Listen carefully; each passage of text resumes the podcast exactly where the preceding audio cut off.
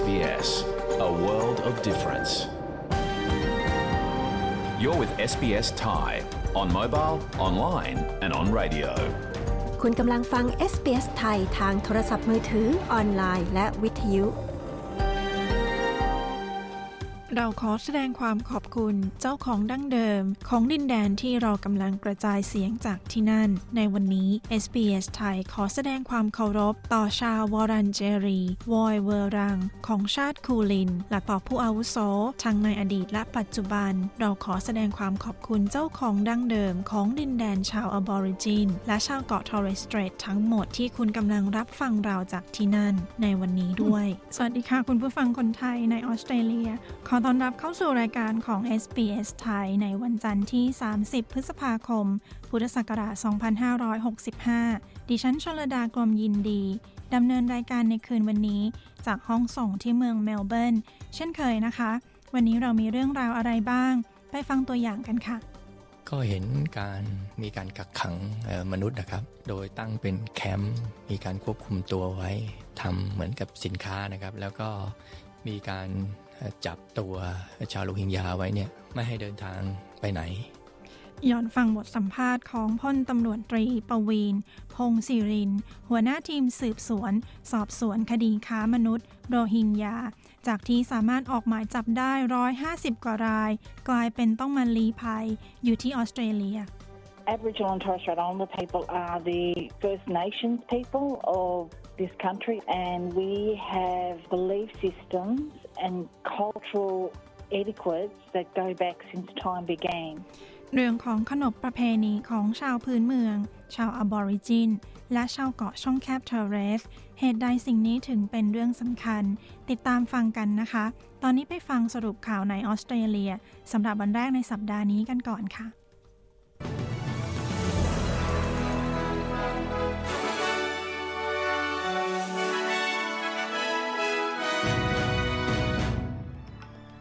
สรุปหัวข้อข่าวที่สำคัญประจำวันจันทร์ที่ 30 พฤษภาคม พุทธศักราช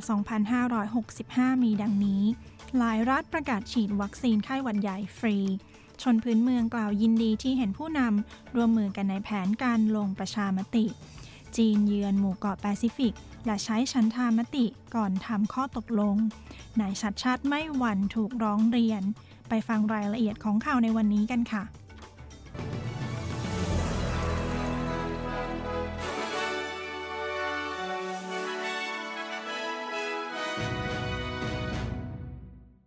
ต่อไปเป็นรายละเอียดของข่าว สมาคมการแพทย์แห่งออสเตรเลีย กล่าวยินดีกับการตัดสินใจของหลายๆ รัฐในออสเตรเลีย ที่ให้วัคซีน ไข้หวัดใหญ่ฟรี กับทุกคนไม่ใช่เฉพาะกลุ่มคนที่มีความเสี่ยงสูง ในเดือนมิถุนายนนี้ โดยในวันนี้รัฐนิวเซาท์เวลส์ได้แถลงแผนดังกล่าว รวมถึงรัฐควีนสแลนด์ รัฐเวสเทิร์นออสเตรเลียและรัฐเซาท์ออสเตรเลียที่จะฉีดวัคซีนอย่างเร่งด่วนในเดือนมิถุนายนนี้ เพื่อรับมือกับจำนวนผู้ป่วยไข้หวัดใหญ่ สายพันธุ์เอที่ขณะนี้พุ่งสูงอย่างรวดเร็ว โดยคาดว่ารัฐวิกตอเรียนั้นจะแถลงตามรัฐอื่น ในสัปดาห์นี้เช่นกัน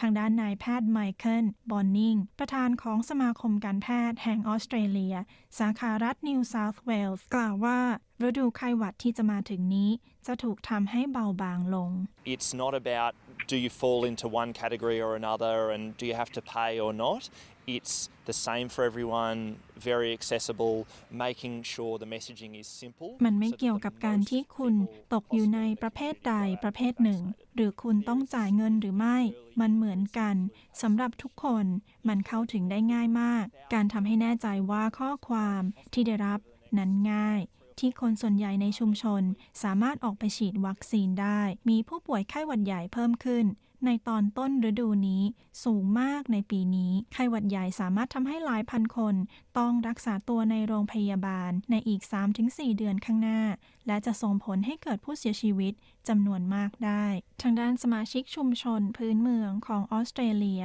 กล่าวยินดีที่นายปีเตอร์ดัตตันผู้นำพรรคฝ่ายค้าน จะร่วมงานกับพรรคแรงงาน กับแผนการลงประชามติ เรื่องการยอมรับ ชนพื้นเมืองของออสเตรเลีย ตามรัฐธรรมนูญ ในการแถลงข่าวครั้งแรกหลังเขาได้รับเลือกให้เป็นผู้นำพรรคเสรีนิยม โดยไม่มีผู้ใดคัดค้าน นายดัตตันกล่าวว่า เขาได้ทำผิดพลาดเมื่อครั้งที่เขาเดินออกจากห้องประชุมรัฐสภา สมัยที่นายเควินรัดด์เป็นนายกรัฐมนตรี และกล่าวขอโทษอย่างเป็นทางการ ต่อชนพื้นเมืองของออสเตรเลีย หรือ Stolen Generation ที่ต้องถูกบังคับให้พาตัวไปจากครอบครัวของพวกเขาในระหว่างปี 1910 และ 1970 นายโทมัส เมเยอร์ ผู้สนับสนุนคำถแถลงจากหัวใจ หรือ Uluru Statement from the Heart กล่าวกับ NITV News ว่าเขายินดีที่นายดัตเตนได้รับตำแหน่ง Walking out on the apology was disgraceful and it's good to see him acknowledge that that was a mistake.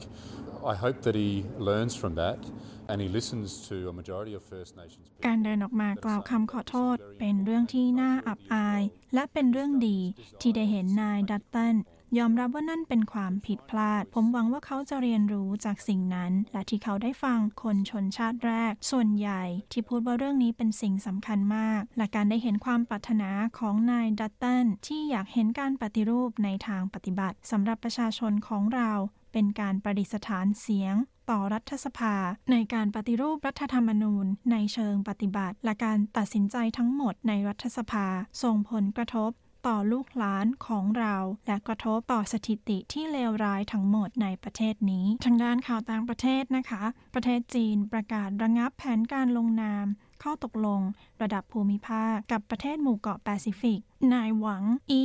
รัฐมนตรีต่างประเทศของจีน ขณะที่กำลังเยือนประเทศหมู่เกาะแปซิฟิก เป็นเวลา 2 สัปดาห์ โดยเขาตั้งเป้าที่จะได้รับการสนับสนุนสำหรับข้อตกลง ระดับภูมิภาค ด้านความมั่นคง และการค้า เขาจัดให้มีการประชุมทางออนไลน์ กับรัฐมนตรีต่างประเทศ จากประเทศแถบแปซิฟิก เพื่อให้ประเทศอื่น ๆ ลงนามในข้อตกลงในวันนี้ ที่เมืองซูวาเมืองหลวงของฟิจิ ด้านนายแฟรงค์ไบดิมารามา นายกรัฐมนตรีของฟิจิกล่าวว่า รัฐมนตรีในที่ประชุม เห็นพ้องที่จะใช้วิธีชันธามติก่อน เพื่อทำข้อตกลงระดับภูมิภาคกับจีน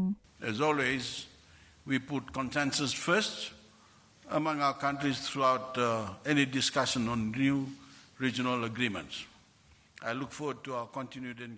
เช่นเคยเราต้องให้มีการเห็นพ้องต้องกันกับประเทศของพวกเราก่อน ก่อนที่จะมีการพูดถึงข้อตกลงในภูมิภาคฉบับใหม่ ผมหวังที่จะมีความผูกพันอันยาว นานภายใต้ข้อตกลงที่มีอยู่ และกลยุทธ์ที่จะมีขึ้นในปี 2050 สำหรับทวีปบลูแปซิฟิกซึ่งจะทำให้มีกรอบแนวทางของการเป็นหุ้นส่วนในแปซิฟิกนี้ ในโลกที่เปลี่ยนแปลงอย่างรวดเร็ว ทางด้านนายหวังกล่าวว่า ข้อตกลงระดับภูมิภาคที่เสนอจะคงรอจนกว่าจะบรรลุข้อตกลงร่วมกัน For Pacific Island countries, China is not a newcomer, but an old friend, and the fast progress of relations between China and Pacific Island countries สำหรับประเทศในหมู่เกาะแปซิฟิกประเทศจีนไม่ใช่ผู้ที่เข้ามาใหม่ แต่เป็นเพื่อนเก่า และความก้าวหน้าของความสัมพันธ์ ระหว่างประเทศจีน และประเทศในหมู่เกาะแปซิฟิก ที่เป็นไปอย่างรวดเร็ว ไม่ได้เกิดขึ้นโดยที่ไม่มีสาเหตุ มันเกิดขึ้นในเวลาอันควรในสถานการณ์ที่เหมาะสม ประเทศจีนและประเทศหมู่เกาะแปซิฟิกจะสนับสนุนกันต่อไป และจะเสริมสร้างความเข้มแข็ง และขยายกลยุทธ์ในการร่วมมือกันต่อไปสำหรับข่าวจากประเทศไทยประจำวันนี้ จับตากกตจะรับรองผู้ว่าคนใหม่หรือไม่ ในวันนี้สำนักงานคณะกรรมการการเลือกตั้ง จะจัดประชุมหารือ เพื่อพิจารณาประกาศรับรอง ผลคะแนนการเลือกตั้ง ผู้ว่าราชการ กรุงเทพมหานคร ที่ผ่านไปเมื่อวันที่ 22 พฤษภาคมที่ผ่านมา หลังจากที่มีการร้องเรียนต่อทั้งตัวนายชัดชาติสิทธิพันธ์ ผู้ชนะการเลือกตั้ง โดยนายศรีสุวรรณจันยา เลขาธิการสมาคม องค์การพิทักษ์ รัฐธรรมนูญไทย ในกรณี 1. กรณีทำป้ายหาเสียงเป็นผ้าไวนิน ที่มีเจตนาแฝงเพื่อให้ผู้ที่มีสิทธิ์เลือกตั้ง สามารถนำไปรีไซเคิลเพื่อทำกระเป๋า หรือผ้ากันเปื้อน อันเป็นการกระทำเพื่อจูงใจให้ผู้ที่มีสิทธิ์เลือกตั้ง ลงคะแนนให้แก่ตนเอง โดยวิธีการจัดทำให้ เสนอให้ สัญญาว่าจะให้ หรือจัดเตรียมเพื่อจะให้ ทรัพย์สิน หรือผลประโยชน์อื่นใด อันอาจคำนวณเป็นเงินได้หรือไม่ เรื่องที่สองคือเรื่องของการพูดในลักษณะดูถูก ระบบราชการ ด้านนายชัดชาติ ยันไม่กังวลเรื่องถูกร้องเรียน เนื่องจากเขาได้ชี้แจงประเด็นทั้งสองไปหมดแล้ว และไม่มีความกังวล พร้อมกล่าวเคารพ ผลการตัดสินของกกต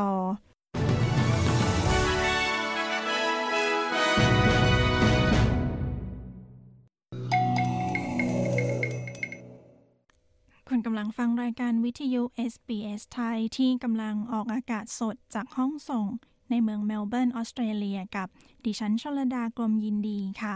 พอดแคสต์ซีรีส์อธิบายวิถีออสซี่ แนะนำเพื่อเสนอแนะความรู้ความเข้าใจของวัฒนธรรม และวิถีชีวิตสไตล์คนออสเตรเลีย SBS ไทยเรามีพอดแคสต์ซีรีส์อื่น ๆ ด้วยนะคะ ฟังได้ทางเว็บไซต์ของเรา หรือที่ที่คุณฟังพอดแคสต์ของคุณค่ะ ตอนนี้ไปฟังเรื่องของวีซ่าสำหรับผู้ปกครอง หลายท่านอาจกำลังหาข้อมูลวีซ่าตัวนี้อยู่สำหรับพ่อแม่ที่อยู่ที่ไทย ไปฟังคนที่ยื่นวีซ่าตัวนี้ให้พ่อแม่ของเขา ว่าต้องรอนานแค่ไหน รายละเอียดเป็นอย่างไร ฟังได้เลยค่ะ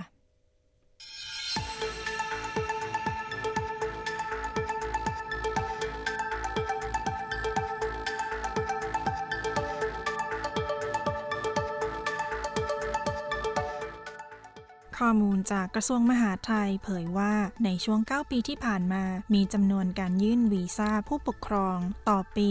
สูงกว่าจำนวนวีซ่าที่ถูกดำเนินการ ผู้ยื่นวีซ่ากล่าวว่า เวลาที่เนิ่นนานที่ต้องรอ หมายถึงผู้ปกครองหลายคนกำลังจะจากไป หรือป่วยเกินที่จะสามารถเดินทางได้ ก่อนที่วีซ่าของพวกเขาจะได้รับการอนุมัติ คุณมายาเจมีสัน และคุณอาคาชอาโรรา ผู้สื่อข่าวของ SBS รายงาน ดิฉันชลดากรมยินดี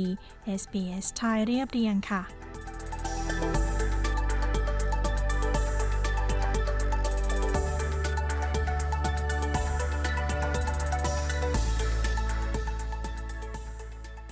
คุณเปรมดิฟสิงห์แดนดีวัน และน้องชายของเขา วางแผนให้พ่อแม่ที่อินเดียมาอยู่กับพวกเขาที่อาดิเลดเมื่อเดือนตุลาคม ปี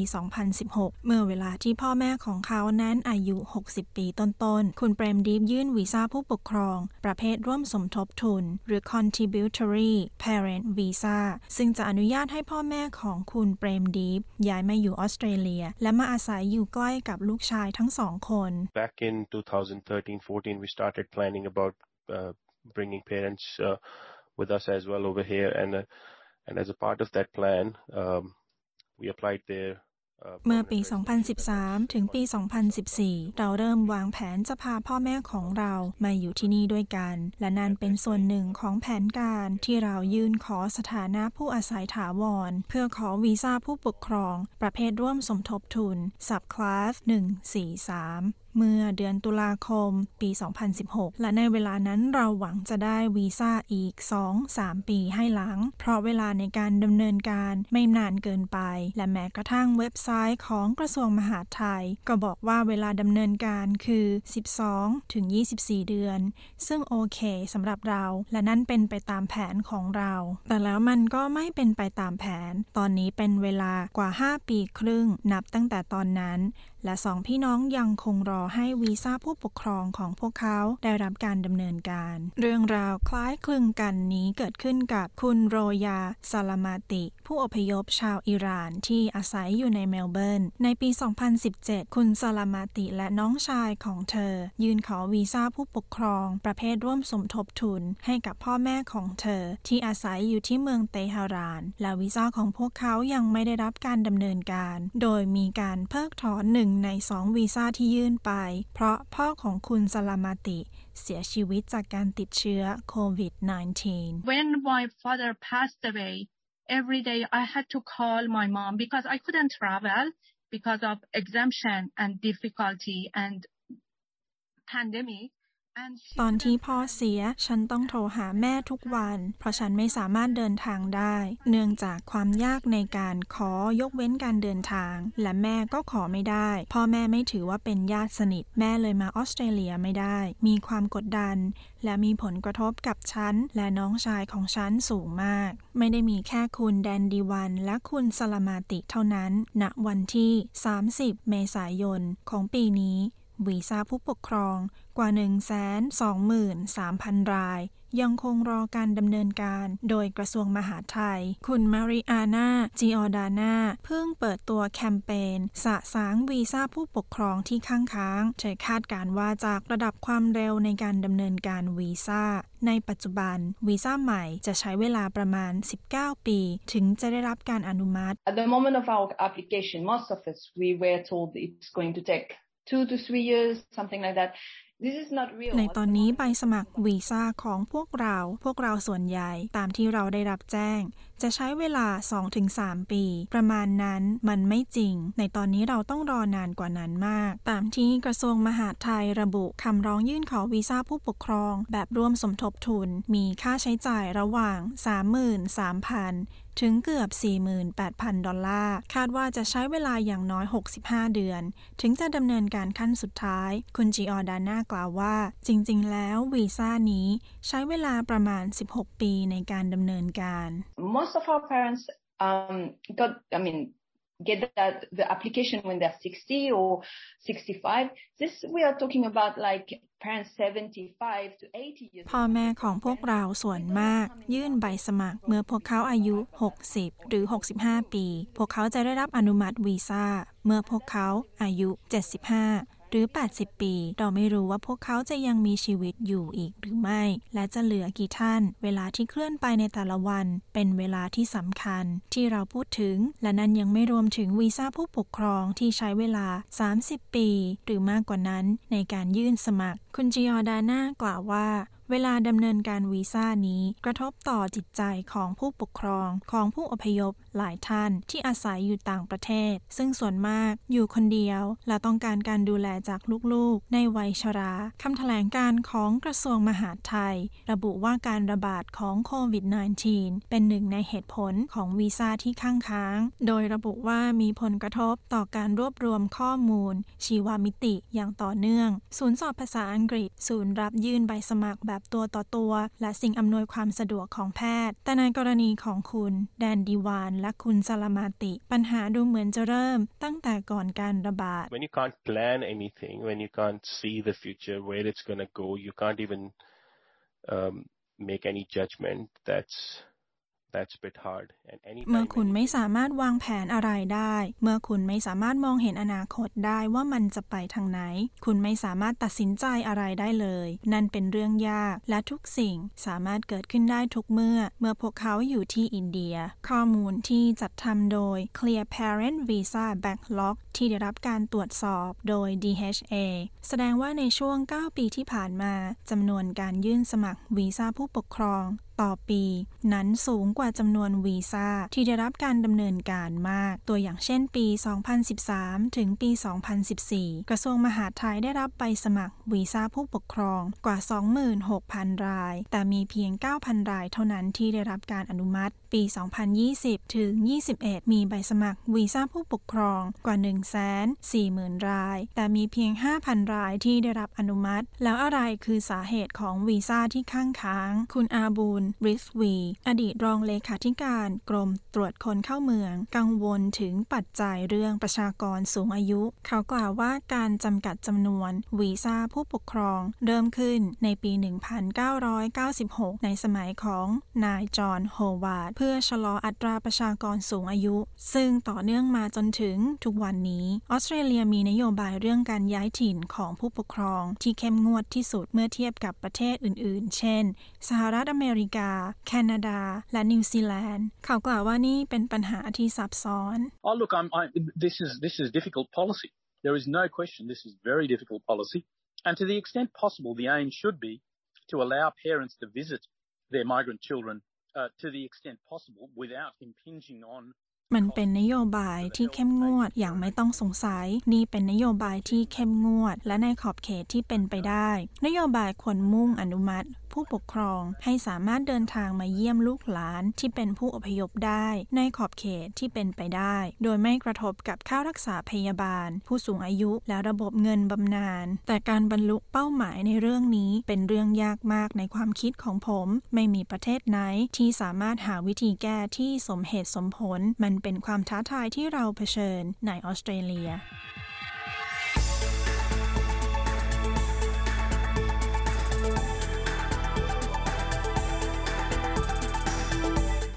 ที่จบไปนั้นเป็นเรื่องของวีซ่าผู้ปกครองที่มีระยะเวลาการรอยาวนาน โดยคุณมายาเจมิสัน และคุณอาคาชอโรรา ดิฉันชลดากรมยินดี SBS ไทยเรียบเรียงค่ะ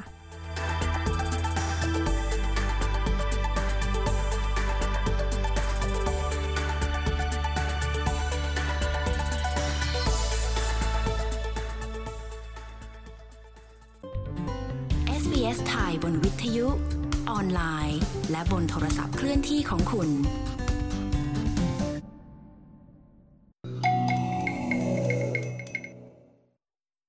คุณกำลังฟังรายการวิทยุ SBS ไทยที่กำลังออกอากาศสดในออสเตรเลียกับดิฉันชลดากรมยินดีค่ะ SBS ได้เปิดตัวช่องโทรทัศน์ที่ชมฟรีช่องที่ 6 ของเรา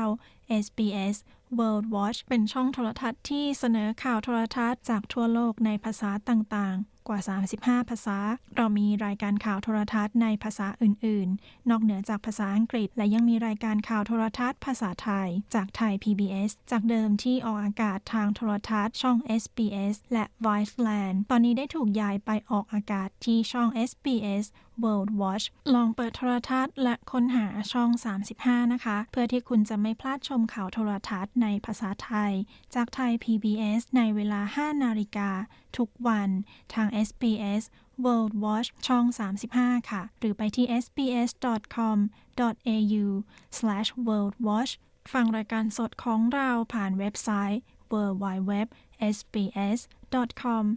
au/thai จากแอป SBS Radio หรือโทรทัศน์ดิจิตัล เลือกช่อง SBS Radio ช่องที่ 2 นะคะ หรือฟังย้อนหลังได้ทุกที่ทุกเวลาผ่านแอปพอดแคสต์ทุกแพลตฟอร์มค่ะ ในช่วงท้ายรายการเรามีบทสัมภาษณ์พลตำรวจตรี ปวีนพงศิริน หัวหน้าทีมสืบสวนคดีค้ามนุษย์ที่ต้องลี้ภัยมาอยู่ที่ออสเตรเลีย เรื่องราวจะเป็นอย่างไร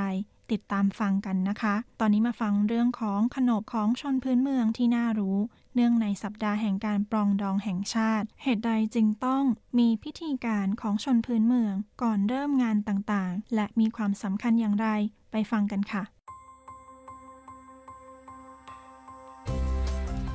นี่คือพอดคาสต์ของ SBS Radio Settlement Guide เสนอข้อมูลประเด็น และเรื่องราวเกี่ยวกับการอาศัยอยู่ในออสเตรเลีย โดย SBS ไทย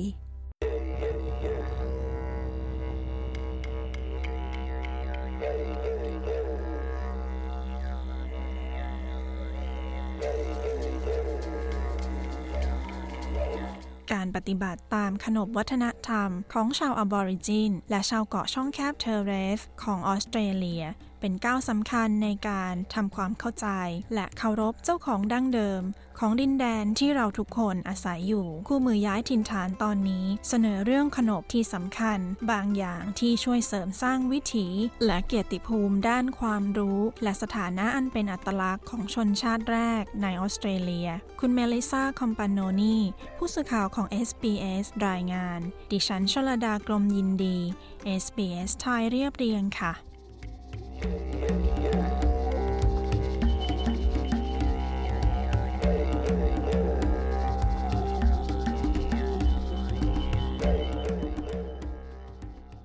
ขนบวัฒนธรรมของชนพื้นเมืองตั้งอยู่บนหลักจริยธรรม ที่มีอิทธิพลต่อความสัมพันธ์กับชาวอบอริจิน และชาวเกาะช่องแคบเทเรส การรักษาความสัมพันธ์นี้เป็นสิ่งสำคัญเพราะพวกเขาเป็นชนชาติแรกในออสเตรเลีย ชาวอบอริจิน และชาวเกาะช่องแคบเทเรส มีความรู้เกี่ยวกับแผ่นดินนี้อย่างลึกซึ้ง และสามารถสอนพวกเราถึงการดูแลสิ่งแวดล้อมได้มากมาย คุณแคโรไลน์ฮิลจ์เป็นผู้สูงอายุชาวนันนาววัน จากมณฑลนครหลวงออสเตรเลีย และแถบภูมิภาค ความรู้ด้านวัฒนธรรมเชิงลึกของเธอ ได้รับการยกย่องอย่างสูง Aboriginal and Torres Strait Islander people are the First Nations people of this country and we have belief systems and cultural ชนพื้นเมืองชาวอบอริจิน และชาวเกาะช่องแคบเทเรส เป็นชนชาติแรกของประเทศนี้ และเรามีระบบความเชื่อ และมารยาททางวัฒนธรรมที่ยาวนานนับตั้งแต่เริ่มต้น และมันยังคงเป็นส่วนหนึ่งของชีวิตของเราในปัจจุบันที่ออสเตรเลีย การปฏิบัติตามขนบวัฒนธรรมทำให้เราทราบถึงความเชื่อมโยงอันยาวนาน ระหว่างชนชาติแรกของออสเตรเลียที่มีต่อแผ่นดินนี้ และวิธีปฏิบัติสมัยโบราณ คุณโรดาโรเบิร์ตผู้อาวุโสใน SBS กล่าว We've continued old stories, protocols and rituals for eons. And while things do adjust, we're not as static. เรายังคงเล่าขานเรื่องราว ขนบปฏิบัติและพิธีกรรมต่างๆ มาเป็นเวลานาน ในขณะที่หลายสิ่งกำลังปรับเปลี่ยน เราไม่เคยดูดายถ้อยแถลงและปรัชญาทั้งหมดของเรา คือการดูแลประเทศ ซึ่งเป็นดินแดนของเรา ทะเลของเรา สายน้ำและท้องฟ้าของเราคำว่าชนพื้นเมือง ครอบคลุม ทั้งชาวอบอริจิน และชาวเกาะช่องแคบทอร์เรส แต่ชาวอบอริจินนั้นเรียกตนเอง ในลักษณะที่เชื่อมโยงกับตัวตนของพวกเขาได้ดีขึ้น คุณฮิลส์เรียกตัวเธอเองว่าเป็นผู้หญิงชาวนันนาวัน It's appropriate to call us Aboriginal or Torres Strait Islander. I prefer to be called a Ngunnawal woman. Because that is my country. So my country. มันเป็นสิ่งที่ควรในการเรียกพวกเราว่าชาวอบอริจิน หรือชาวเกาะช่องแคบทอร์เรส ฉันชอบให้เรียกว่าเป็นผู้หญิงชาวนันนาวัน เพราะนั่นเป็นประเทศของฉัน ประเทศของฉันคือกลุ่มภาษาของฉัน และชนเผ่าของฉัน และนั่นบ่งบอกชาวอบอริจินคนอื่น ๆ ว่าฉันมาจากที่ใด คูรีเป็นคำที่มักใช้ เพื่อระบุว่าผู้นั้นมาจากรัฐนิวเซาท์เวลส์หรือรัฐวิกตอเรีย เมเรใช้เรียกชาวควีนสแลนด์และชาวอบอริจินในทัสแมเนีย เรียกว่าปลาวาเป็นต้น ชาวเกาะช่องแคบเทเรสเป็นชนพื้นเมืองจากหมู่เกาะบริเวณปลายแหลมคาบสมุทรยอร์กและปาปัวนิวกินี และส่วนมากสืบเชื้อสายมาจากชาวเมลานีเซียน คุณโทมัสเมเยอร์ เป็นชาวเกาะช่องแคบเทเรส และเจ้าหน้าที่ชนพื้นเมืองแห่งชาติที่ประจำอยู่สหภาพการเดินเรือ All First Nations have slightly different cultures, but there is a real clear difference between Islander culture and Aboriginal culture. And so ชนพื้นเมืองทั้งหมดล้วนมีวัฒนธรรมที่แตกต่างกันเล็กน้อย แต่มีความแตกต่างที่ชัดเจน ระหว่างวัฒนธรรมของชาวเกาะ และวัฒนธรรมของชาวอบอริจิน และชาวเกาะมักได้รับการเรียกขานว่าเป็นชนพื้นเมืองที่แตกต่างกันในประเทศนี้ ทั้งธงชาวอบอริจิน และชาวเกาะทอร์เรส มักโบกสะบัดเคียงข้างธงชาติออสเตรเลีย เพื่อให้เกียรติชนพื้นเมือง เราแสดงความเคารพโดยการใช้คำเรียกพวกเขาว่า ชนพื้นเมือง Aborigine และชาวเกาะช่องแคบ Torres ส่วนคำว่าประเทศเป็นคำเฉพาะที่ใช้อักษรตัวใหญ่ขึ้นต้น และการใช้ตัวย่อนั้นไม่เหมาะสม คุณฮิลส์อธิบาย Never abbreviate Aboriginal. It is really, really offensive. Never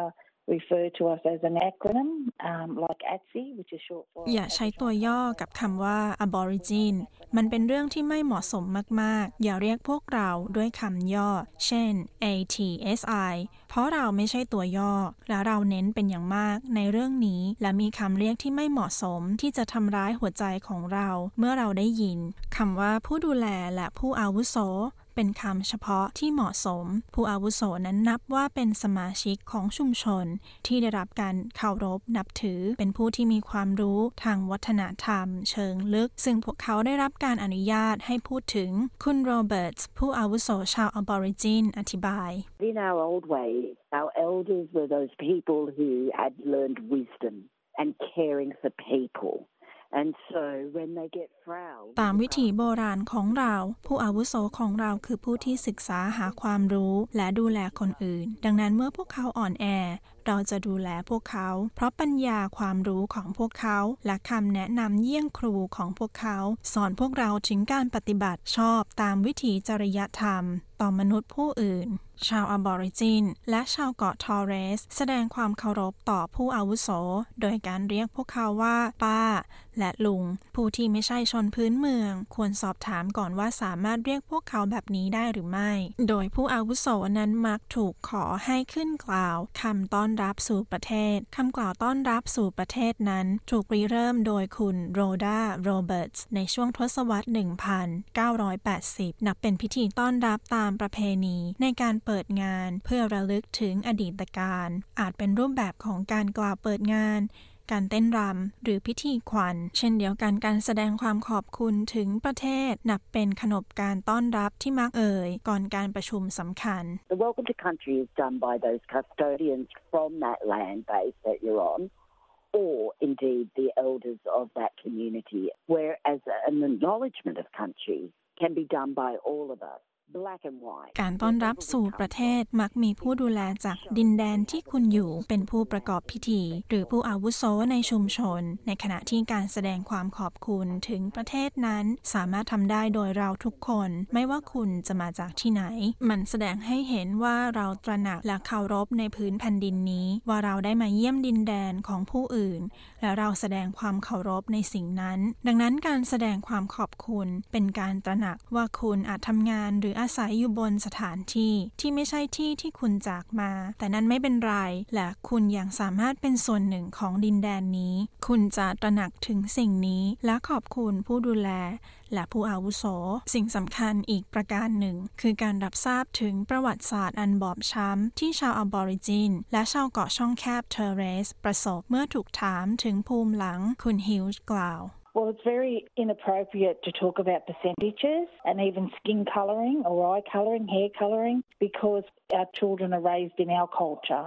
and that is very. การพูดถึงเปอร์เซ็นต์ของชนชาติ สีผิว หรือสีตา สีผม เป็นเรื่องไม่เหมาะสม เพราะเด็กๆของเราถูกเลี้ยงมาในวัฒนธรรมของเรา ซึ่งเป็นสิ่งเฉพาะสำหรับเรา และสังคมชนผิวขาว หรือสังคมคนที่ไม่ใช่คนพื้นเมือง ละทิ้งเด็กๆเหล่านี้ ในขณะที่พวกเขานั้นถือว่าเป็นของขวัญสำหรับครอบครัวของเขา ชุมชนของเขา และพวกเขาได้รับการยอมรับเสมอมา อย่างไรก็ตามอยากเกรงที่จะถามคำถามด้วยความเคารพ เมื่อปฏิบัติตามขนบวัฒนธรรม คุณเมเยอร์ Glau. I suggest that people don't feel like they're going to be offensive as long as they come from a place that is genuine and respectful. You know, it's fine to ask questions ผม about ขอแนะนำให้ทุกคนอย่ารู้สึกว่าพวกเขาจะทำตัวไม่เหมาะสม ตราบเท่าที่พวกเขาจริงใจและให้เกียรติคำถามต่างๆ เป็นสิ่งที่ดี ที่เกี่ยวกับว่าจะปฏิบัติตามขนบของชนพื้นเมือง ให้ดีที่สุดได้อย่างไร จากนั้นสิ่งที่สำคัญที่สุดคือรับฟัง และยอมรับคำอธิบาย ก้าวไปข้างหน้าด้วยความเคารพผู้อาวุโสใน SBS ย้ำเตือนว่าแนวคิดเรื่องขนบวัฒนธรรมนั้น ถือเป็นสากล และเป็นพื้นฐานานของการยอมรับเพื่อนมนุษย์ด้วยกัน It's about kindness and compassion. For me personally, as a widgeable woman, protocol has always been part of our life cycle. And the fact that we are still doing มันเป็นเรื่องของความเมตตาและความเห็นอกเห็นใจสำหรับฉันโดยส่วนตัวแล้ว ในฐานะผู้หญิง ชาววิจาบูรขนบถือว่าเป็นส่วนหนึ่งของวงจรชีวิตของเราตลอดมา และความจริงที่ว่าเรายังถือปฏิบัติอยู่นั้น เป็นความรู้สึกที่น่าพึงพอใจ อย่างไม่น่าเชื่อ มันเป็นพื้นฐานโดยแท้ แต่ท้ายที่สุดแล้วฉันมักพูดเสมอว่า มันเป็นมารยาทที่ดี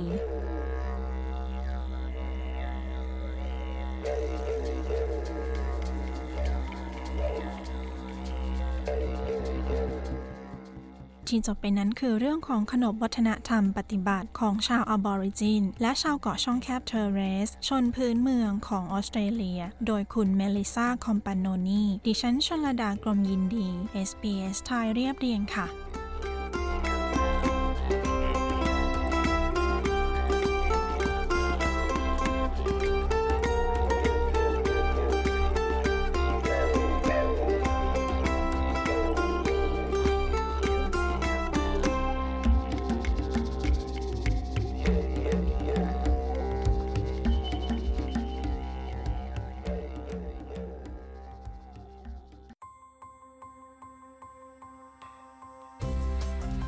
ผ่านไปเป็นพอดแคสต์ของ SBS Radio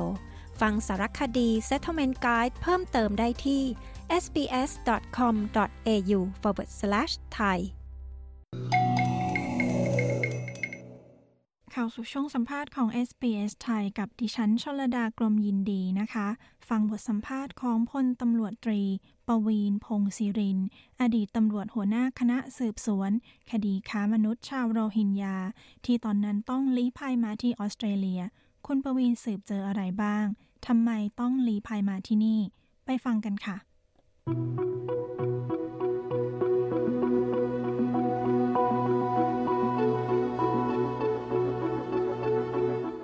บทสัมภาษณ์ย้อนหลังของพลตำรวจตรีปวีน พงศิริน ที่ลี้ภัยมาอยู่ออสเตรเลีย เรื่องราวตั้งแต่เริ่มสืบสวนคดีค้ามนุษย์ของชาวโรฮิงญา ฟังว่าระหว่างการสืบสวน คุณปวีนเจออะไรบ้าง รวมถึงการถูกยกย้าย และสุดท้ายต้องมาลี้ภัยอยู่ที่ออสเตรเลีย โดยคุณปาริสุทธ์สดใส SBS ไทย ดิฉันชลดากรมยินดี รายงานค่ะ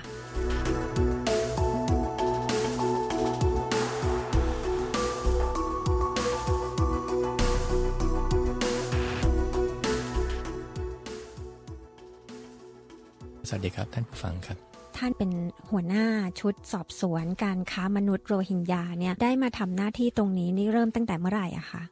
คดีค้ามนุษย์โรฮิงญานะครับมันเกิดขึ้นที่ตำบลประดังเบซาอำเภอสะเดาจังหวัดสงขลานะครับ เมื่อวันที่หนึ่งพฤษภาคมในปีนี้นะครับ มีการพบศพจำนวนมาก หลังจากนั้นทางท่านพลตำรวจเอกเอกอังสนานุนนะครับ เป็นรองผู้จัดการตำรวจแห่งชาตินะครับ แล้วก็ในฐานะเป็นผู้อำนวยการศูนย์พิทักษ์เด็กและสตรี แล้วก็ทำหน้าที่ปราบปรามการค้ามนุษย์ด้วย ได้โทรศัพท์เรียกให้ผมเนี่ยไปร่วมทำการสืบสวนสอบสวนในคดีนี้นะครับ ตั้งแต่เมื่อวันที่ 5 พฤษภาคมนะครับ จากการที่ท่านได้ไปช่วยดูแลคดีนี้เนี่ยนะคะ เป็นหัวหน้าชุดสอบสวนคดีนี้เนี่ยนะคะ ท่านได้ค้นพบอะไรบ้างอะคะ แล้วอะไรที่ท่านคิดว่าสะเทือนใจที่สุดที่ท่านได้ค้นพบคะก็เห็นการมีการกักขังมนุษย์นะครับ โดยตั้งเป็นแคมป์มีการควบคุมตัวไว้ทำเหมือนกับสินค้านะครับ แล้วก็มีการจับตัวชาวโรฮิงญาไว้เนี่ยไม่ให้เดินทาง ไปไหนนะครับ ให้อยู่ในบริเวณที่ควบคุมนะครับ แล้วก็อยู่กันอย่างแออัด ให้อาหารก็เท่าที่จำเป็นนะครับ แล้วมีการนำตัวชาวโรฮิงญาที่มีญาติพี่น้องอยู่ที่บังคาเทศ หรืออยู่ที่เมียนมาเนี่ยแล้วก็ให้โทรศัพท์ไประหว่างที่โทรศัพท์เนี่ยก็จะมีการทุบตีให้ชาวโรงยาเนี่ยร้องด้วยความเจ็บปวดนะครับ แล้วก็ให้ทางญาติไถ่ตัวส่งเงินมานะครับ โอนเงินมา บางส่วนเนี่ยครับอดอาหารนะครับ บางส่วนเนี่ยก็พิการนะครับ เนื่องจากอยู่ในที่ควบคุมในที่จำกัด แขนขาลีบนะครับ หรือบางส่วนเนี่ยเจ็บไข้ได้ป่วย แล้วก็บางคนก็เสียชีวิต การเสียชีวิตเนี่ยพวกแคมป์ต่างๆ เนี่ยเขาก็จะใช้วิธีการฝังในบริเวณตรงนั้นนะครับ จึงเป็นเหตุให้ว่าเมื่อมีการไปพิสูจน์ทราบในพื้นที่เนี่ย ก็พบบุมฝังศพเนี่ยจำนวนมาก และมีการขุดโครงกระดูกขึ้นมาเนี่ยถึงจำนวน 30กว่าโครงด้วยกันนะครับ แล้วก็ช่วงแรกที่เจ้าหน้าที่เข้าไปเนี่ยก็พบผู้เสียชีวิตเนี่ยที่ทิ้งศพไว้จำนวนหนึ่งศพ แล้วก็คนที่เจ็บป่วยนะครับที่ใกล้จะเสียชีวิตเนี่ยแต่ยังไม่เสียชีวิตนะครับอีกหนึ่งคนนะครับ ซึ่งตอนหลังเนี่ยได้มีการนำตัวส่งไปโรงพยาบาล แล้วก็มีรอดชีวิตได้ครับ นั่นคือฟาร์มโหดเหี้ยมทารุณของกลุ่มกระบวนการค้ามนุษย์ทั้งหมดเหล่านี้ครับ ค่ะขบวนการนี้ก็คือเป็นขบวนการที่ใหญ่มากใช่ไหมคะ แล้วมีคนร่วมเยอะแยะเลย แต่อย่างไรก็ตามเนี่ย ขบวนการพวกนี้ทำอยู่ได้โดยที่เหมือนกับทุกคนไม่ทราบทั้งๆทที่เป็นขบวนการใหญ่มาก มันน่าจะมีคนทราบ ใช่ครับ ผมก็ร่วมกับทีมคณะทำงานนะครับทำงานกันอย่างหามรุ่มหางค่ำนะครับ เนื่องจากว่ามันเป็นเหตุการณ์ที่ เศร้าสลดเสียใจกันนะครับ แล้วก็ช็อกกับคนทั้งประเทศ แล้วก็ถือว่าการค้ามนุษย์เนี่ยเป็นวาระแห่งชาติด้วยที่ทางรัฐบาลประกาศยืนยันให้ดำเนินการอย่างเต็มที่นะครับ เราก็ลงไปทำการสืบสวนสอบสวนจนกระทั่งทราบนะครับว่ากระบวนการเหล่านี้มีการขนชาวโรฮิงญาเนี่ยโดยทางเรือตั้งแต่น้าน้ำในประเทศบังคาเทศ แล้วก็ประเทศเมียนมาขนมาจากพื้นที่นี้แล้วเข้ามาทางเข้าทางไทยนะครับ ที่จังหวัดระนองพังงา แล้วก็บางส่วนที่สตูล แล้วก็ใช้การขนลักษณะเนี้ยขึ้นรถยนต์กระบะลำเลียงมาเรื่อย แล้วก็ไปกักขังกันที่บนป่าเทือกเขาแก้วที่ตำบลประดังเบซาบริเวณที่พบแคมป์นี่แหละครับ เพื่อที่จะส่งบุคคลเหล่านี้ชาวโรฮิงญาเนี่ยไปยังประเทศมาเลเซีย ซึ่งมีในหน้าเนี่ยเขาต้องการไปใช้แรงงาน ทั้งในสวนยาง ในสวนปาล์มแล้วก็ในเรือประมงครับ จากที่เราได้ทราบเนี่ยก็มีการออกหมายจับ 153 หมายจับเนี่ยคนที่ออกหมายจับเนี่ยเป็นคนที่อยู่เป็นเหมือนกับว่าเป็นผู้บงการในระดับสูงของขบวนการนี้หรืออยังคะบุคคลเหล่านั้นนะคะ ก็จากการที่ออกหมายจับได้ถึง 153 รายนะครับ ในคดีค้ามนุษย์เนี่ยนะครับ เป็นผู้ที่กระทำความผิดในหลายระดับด้วยกัน ตั้งแต่คนที่ร่วมอยู่เป็นหัวหน้าเครือข่าย คือเครือข่ายเราเนี่ยนะมันจะเป็นอย่างนี้นะครับว่า เครือข่ายที่จังหวัดละนองนะเครือข่ายที่จังหวัดสตูล เครือข่ายที่จังหวัดสงขลาที่อำเภอสะเดาตำบลประดังเบซานะครับ เครือข่ายเราเนี่ยจะเชื่อมโยงกัน แล้วก็จะมีกลุ่มพวกในหน้าคอยติดต่อไปยังบังคลาเทศ ไปที่เมียนมาเนี่ยที่รัฐอารากันหรือยักไข่เนี่ยครับให้เอานำตัวชาวโรฮิงญาเนี่ยขึ้นมาที่เรือ กลุ่มบุคคลเหล่านี้ก็จะแบ่งแยกหน้าที่การทำงานนะครับ เช่น พวกในหน้าก็ไปติดต่อมา พวกโรฮิงญาเนี่ยบางคนก็สมัครใจที่จะมา ลงเรือเล็กแล้วมาขึ้นเรือใหญ่ เรือใหญ่ก็จะจอดรอยลำอยู่ที่กลางทะเลนะครับรอคนจำนวนมาก200ถึง500 คนเนี่ยเรือเนี่ยก็จะเคลื่อนมาที่จังหวัดระนองแล้วก็พังงาดังนั้นเนี่ยคนที่ทำงานเนี่ยก็จะมีทั้งพวกเป็นไตเรือ เจ้าของเรือ เป็นช่างเครื่อง เป็นผู้ควบคุมชาวโรฮิงญาที่อยู่ในเรือ แล้วก็เรือเล็กที่ไปถ่ายคนโรฮิงญาเนี่ยออกจากเรือใหญ่ แล้วมาขึ้นฝั่ง อาจจะไปพักพิงในป่าละเมาะตามเกาะแก่งต่างๆ จนกระทั่งเห็นว่าเหมาะเหมาะสมควรแล้วติดต่ออะไรเรียบร้อยแล้ว ก็จะขึ้นรถยนต์กระบะบรรทุกตามถนนเส้นทางของทางใต้นะครับ ไปถึงอำเภอสะเดาที่ประดังเบซาเพื่อเข้าค่ายดังนั้นเนี่ยก็จะมีกลุ่มกระบวนการเหล่านี้อยู่ในหลายระดับด้วยกัน ทั้งคนคุมแคมป์นะครับคนเฝ้า ของพวกเราชาวโรฮิงญาเหล่านี้ คนที่ส่งสเสบียง คนขับรถ แล้วก็มีตัวการใหญ่คอยบงการทั้งนักการเมืองท้องถิ่น เช่น เป็นนายกเทศมนตรีที่ปาดังเบซารองนายก หรืออดีตนายกองค์การบริหารส่วนจังหวัดที่สตูลนะครับ หรือพวกนายกอบตอของตำบลปุยูที่จังหวัดสตูลนะครับ ที่ระนองเนี่ยก็จะมีเจ้าของเรือแพปลานะครับ ที่มีการดัดแปลงเรือประมงเนี่ยเป็นเรือที่สำหรับขนมนุษย์ ทั้งหมดเนี่ยเครือข่ายเหล่านี้จะเชื่อมโยงกันทั้งหมดมีการติดต่อแบ่งหน้าที่การทำงานตอนนี้กลุ่มกระบวนการเครือข่ายเหล่านี้จะขนคนเนี่ยจำนวนมากๆเนี่ยไม่ได้ เพราะว่าพวกโรฮิงญาเนี่ยได้มีการขนคนมาเนี่ยไม่ใช่ในระยะที่ผ่านมานี้ แต่เป็นระยะเวลาหลายปีแล้ว ถ้าเจ้าหน้าที่เนี่ยไม่อนุญาตเนี่ยหรือไม่รู้เห็นเป็นใจเนี่ยคงทำไม่ได้ ดังนั้นเนี่ยก็จะมีเจ้าหน้าที่ทางฝ่ายทหารบ้างตำรวจบ้างที่ไม่ดีนะครับ หรือเจ้าหน้าที่ทางฝ่ายปกครอง ไม่ว่าจะเป็นกำนันผู้ใหญ่บ้าน หรือบางส่วนเนี่ยที่เรายังไม่มีพยานหลักฐานที่จะนำตัวมาดำเนินคดีเนี่ยก็ร่วมกันกระทำความผิด เป็นกระบวนการในลักษณะแบบนี้แหละครับ เพราะฉะนั้นท่านเชื่อว่าที่จับได้นี่ก็คือส่วนหนึ่ง แต่ว่าคิดว่าน่าจะยังมีผู้บงการที่มีอำนาจมากกว่า หรือว่าสูงกว่ายังคงอาจจะลอยนวลอยู่เออน่าจะเป็นเช่นนั้นนะครับ เนื่องจากว่าการค้ามนุษย์เนี่ยก็ทำกันมาไม่ใช่ว่า ปีสองปีเนี่ยตามที่เขาตรวจสอบกันมาเนี่ยคนที่เข้าไปติดตามนะครับ เป็นระยะเวลาหลายปีแล้ว แล้วขนเข้ามาเนี่ยไม่ใช่จำนวนน้อยๆนะครับ ไม่ใช่เป็นพันแต่เป็นหมื่น น่าจะถึงแสนฝักคนด้วยซ้ำไปจำนวนคนขนาดเนี่ยคนถ้าหากไม่มีอิทธิพลจริง ๆ นะครับ ไม่มีหน้าที่อะไรจริง ๆ นะครับ ไม่ร่วมกันเป็นกระบวนการจริงๆเนี่ยขนไม่ได้นะครับ แล้วก็ชาวโรฮิงญาแต่ละคนเนี่ยก็มีค่าค่าตัวค่าหัวเนี่ย คนหนึ่งเนี่ยก็อาจจะหกหมื่นถึงเจ็ดหมื่นบาทนะครับ แล้วถ้าเรียกค่าถ่ายได้เนี่ยก็สามารถเรียกอีกเป็นแสน แล้วเงินจำนวนเนี่ยคูณกับจำนวนคนเข้าไปเนี่ยเรือลำหนึ่งเนี่ยตกจำนวนหลายล้านบาท SBS ไทยทางโทรศัพท์มือถือออนไลน์ และทางวิทยุ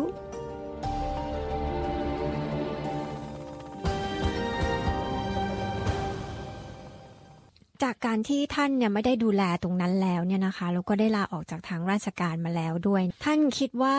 การที่จะดำเนินคดีกับผู้ที่เราได้ออกหมายจับมา แล้วก็ได้ได้มีการจะขึ้นศาลกันเนี่ยนะคะ คิดว่าการดำเนินคดีในส่วนนั้นเนี่ยจะสามารถเป็นไปได้อย่างราบรื่น แล้วก็มีประสิทธิภาพอย่างที่ท่านคาดหวังไว้หรือเปล่าคะ ถึงแม้ว่า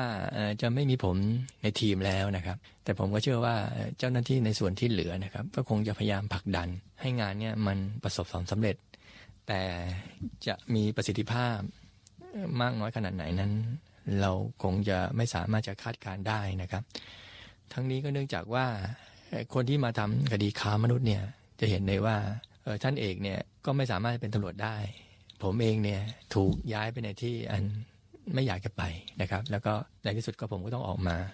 กำลังใจและขวัญของทีมทำงานเนี่ยแน่นอนก็จะกระทบแน่นอนรวมทั้งพยานต่างๆ เนี่ยเราจะต้องกำกับและควบคุมดูแลนะครับ ให้พยานเหล่านี้เบิกความให้เป็นประโยชน์ตามความจริงให้มากสุดเนี่ยจะดำเนินการไปตามที่เราตั้งใจหรือเปล่านั้น เป็นเรื่องที่จะต้องน่าห่วงใยเป็นอย่างยิ่ง ไม่ต้องไปหวังว่าจะไปขยายจากกลุ่มเพิ่มเติมนะเอาเฉพาะเท่าที่มีอยู่เนี่ยก็ต้องเฝ้าติดตามเลยละครับ สำหรับตัวท่านเองเนี่ยนะคะ ที่บอกว่าท่านถูกย้ายไปสามจังหวัดชายแดนภาคใต้ ซึ่งท่านคิดว่าไม่เป็นธรรมเนี่ยท่านมีความหวั่นเกรงยังไงบ้างคะแล้วทางท่านนายกประยุทธ์เนี่ยก็บอกว่าคนดีทำความดีก็ไม่เห็นจะต้องกลัวอะไรสำหรับตัวท่านเนี่ยคิดเรื่องนี้ยังไงคะผมเนี่ยเข้ามารับผิดชอบตรงส่วนเนี่ยในคดีเนี่ยเนื่องจากผู้ข้าบัญชาสั่งให้มา ก็ตั้งใจทำแล้วพอทำแล้วเนี่ยมันมีภาระที่จะต้องรับผิดชอบต่อเนื่อง จะต้องควบคุมการสอบสวน และการสืบสวนเนี่ยให้เป็นไปด้วยความเรียบร้อย ต้องร่วมมือกับทางอายการและศาลนะครับในการดูแลพยานต่างๆ เหล่านี้ให้เบิกความได้ตามที่เราได้รวบรวมหลักฐานมา เพื่อให้คดีเนี่ยมันสำเร็จผล แล้วคดีนี้เป็นคดีที่ใหญ่มากเป็นประวัติศาสตร์ของสำนักงงานตำรวจชาติ เป็นประวัติศาสตร์ของสำนักงงานอายการสูงสุด และเป็นประวัติศาสตร์ของประเทศไทย ภาระตรงส่วนนี้มันหนักมากนะครับที่จะต้องดำเนินการ แต่ไม่เข้าใจเหตุผลที่ทำไมต้องเอาผมไปอยู่ใน 3 จังหวัดชายแดนภาคใต้ ซึ่งตรงส่วนนั้นน่ะทำให้ดูแลตรงนั้นก็เออก็ไม่ได้ แล้วก็ผมก็ไม่มีความถนัดตรงส่วนนั้นเลย ไม่เคยไปอยู่นะครับขณะเดียวกันเนี่ยการมาทำคดีเนี่ยมีการจับกลุ่มผู้มีอิทธิพลจำนวนมาก ทั้งเจ้าที่ของรัฐที่มีอาวุธมีกำลัง ทั้งนักการเมืองท้องถิ่น ทั้งนักพ่อค้านักธุรกิจ พวกเหล่านี้มีสมัครพรรคพวกมาก เขาย่อมหาเล่นงานได้ผมได้ตลอดเวลาในพื้นที่ตรงส่วนนั้น ประกอบกับการแต่งตั้งโยกย้ายกันเนี่ยมันไม่มีเหตุผลนะครับ มติของคอรมอเนี่ยคณะรัฐมนตรีเนี่ยมติคณะรัฐมนตรีเนี่ยกำหนดไว้ว่าผู้ที่จะไปอยู่สามจังหวัดชายแดนภาคใต้ต้องสมัครใจไป ผมไม่ได้สมัครใจไปเพราะเนื่องจากมีภารกิจตรงส่วนนี้การแต่งตั้งครั้งนี้ผมถือว่าไม่เป็นธรรม แล้วก็ไม่ถูกต้องตามระเบียบและกฎเกณฑ์ ผมได้ขอให้ผู้ข้าบัญชาเนี่ยทบทวน ปรากฏว่าผู้ข้าบัญชาก็ไม่ทบทวนนะครับผมเห็นแล้วว่าถ้าไปเนี่ยผมคงไม่สามารถที่จะดูแลตัวเองได้ เพราะว่าเป็นเป้าละ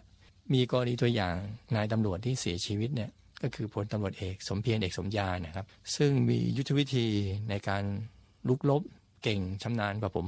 หลายเท่าตัวนะครับ ผมไม่สันทัดตรงส่วนนี้ก็ยังเอาชีวิตไม่รอด หรือแม้แต่เพื่อนผมนะครับพลตำรวจตีดพดลเผือกโสมนนะครับที่ ขาขาดนะครับ ก็จะเจอสถานการณ์แบบนี้ผมไม่อยากให้มีประวัติศาสตร์ซ้ำรอยนะครับ ผมจึงเลือกที่จะลาออกนะครับ และเห็นว่าไม่มีความยุติธรรมต่อการทำหน้าที่นะครับ การในการแต่งตั้งยกย้าย พื้นที่ที่มีการค้ามนุษย์รุนแรงมากนะครับ เช่นที่ประดังเบซานะครับ สงขลาที่พังงาเนี่ยปรากฏว่านายตำรวจเนี่ยได้รับการปูบำเหน็จเลื่อนตำแหน่งให้สูงขึ้น นะครับ เช่น คนที่รับผิดชอบประดังเบซาในขณะนั้นนะครับ ไปเป็นผู้การจังหวัดสมุทรปราการ ผู้การจังหวัดสงขลาไปเป็นผู้การจังหวัดชนบุรี หรือผู้การจังหวัดพังงานะครับที่มีโลหิยาไปขึ้นจำนวนมากนะครับได้ขึ้นไปเป็นรองผู้จัดการภาคแปดเหล่านี้เป็นต้นนะครับ แล้วขณะที่ผมเนี่ยทำงานมานานนะครับ แล้วก็ในทีมทำงานของผมเองเนี่ยก็ไม่มีใครเลื่อนเป็นในผลสักคนเดียวครับ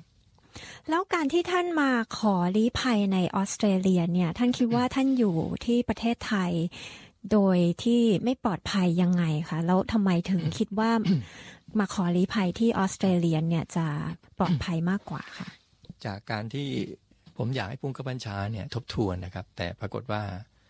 พลตำรวจเอกจากทิพย์ชจินดา ผู้ชาการตำรวจชาตินะได้ยืนยันว่า จะไม่ทบทวน และให้ผมไปอยู่สามจังหวัดชายแดนภาคใต้ แล้วก็ยืนยันว่าได้อนุมัติให้ลาออกไปแล้วผมเห็นว่าผู้ข้าบัญชาระดับสูงสุดเนี่ยไม่ปกป้องไม่คุ้มครองนะครับไม่มีความเมตตา แล้วก็ไม่เห็นใจกับเจ้าที่ผู้ทำงาน แล้วกรณีนี้เกิดความขัดแย้งระดับสูง ผมเห็นว่าถ้าอยู่ตรงนั้นมันก็อันตรายกับผม